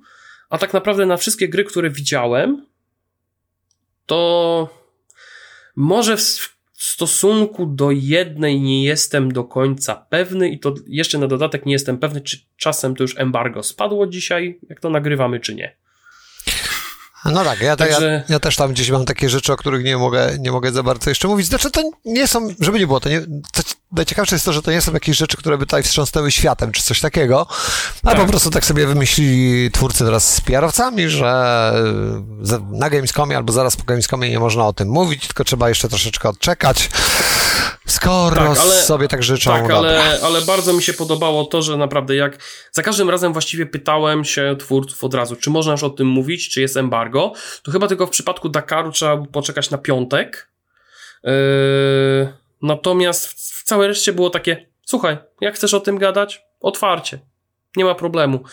Więc to jest też fajne, że w większości przypadków nie było takich sytuacji, że musisz czekać, nie wiem, dwa tygodnie po Gamescomie, zanim możesz w ogóle powiedzieć, że widziałeś gry na Gamescomie. Mhm. No, w sumie to bardzo rzadko tak bywało tak naprawdę, więc w sumie, wiesz, no, no sam byłem właśnie też zdziwiony, że jednak mimo wszystko w... No, mówiąc krótko, no, chodziłem na takie gry, że myślałem, że będzie, że twórcom zależało, żeby jak najszybciej powiedzieć, że coś takiego się widziało. No ale skoro sobie nie życzą jeszcze teraz, no to dobra, możemy, no, kurczę, poczekamy, poczekać. Poczekamy, tak. No dobra, a myślę, że w, w, sumie to będziemy chyba już zmierzać do końca, bo to tak, tak półtorej godzinki. Być, jak... W ogóle miała być godzina, y, wyszła godzina 30 jak zwykle, tak... Y, było ostatnio dużo, powiem tak, było dużo mówione ostatnio, że jest za dużo żartów i jest za mało merytoryki, więc dzisiaj jest odwrotnie. E, tak, no w sumie, w, sumie, w sumie to wiesz, no Gamescom, podsumowanie Gamescomu i tak właśnie, że trochę żałuję, że się na początku zapędziłem przy paru rzeczach aż tak bardzo w jakieś te swoje dygresje i tego typu rzeczy, e, bo można by było to pewnie zrobić w bardziej skondensowanej formie i jeszcze kilku innych Powiem tam inaczej, wspomnieć. wróci Harpen będzie jeszcze inaczej, zobaczycie. No, pewnie tak będzie. Dobra, w każdym razie póki co my się żegnamy, e, ja może z Lukasem się też pojawię gdzieś tam e, po drodze taki jakiś zrobimy sobie e, nasz e, oldschoolowy odcinek. A póki co, no cóż, e, żegnamy się i trzymcie się na rasko i do następnego odcinka. Do usłyszenia, hej.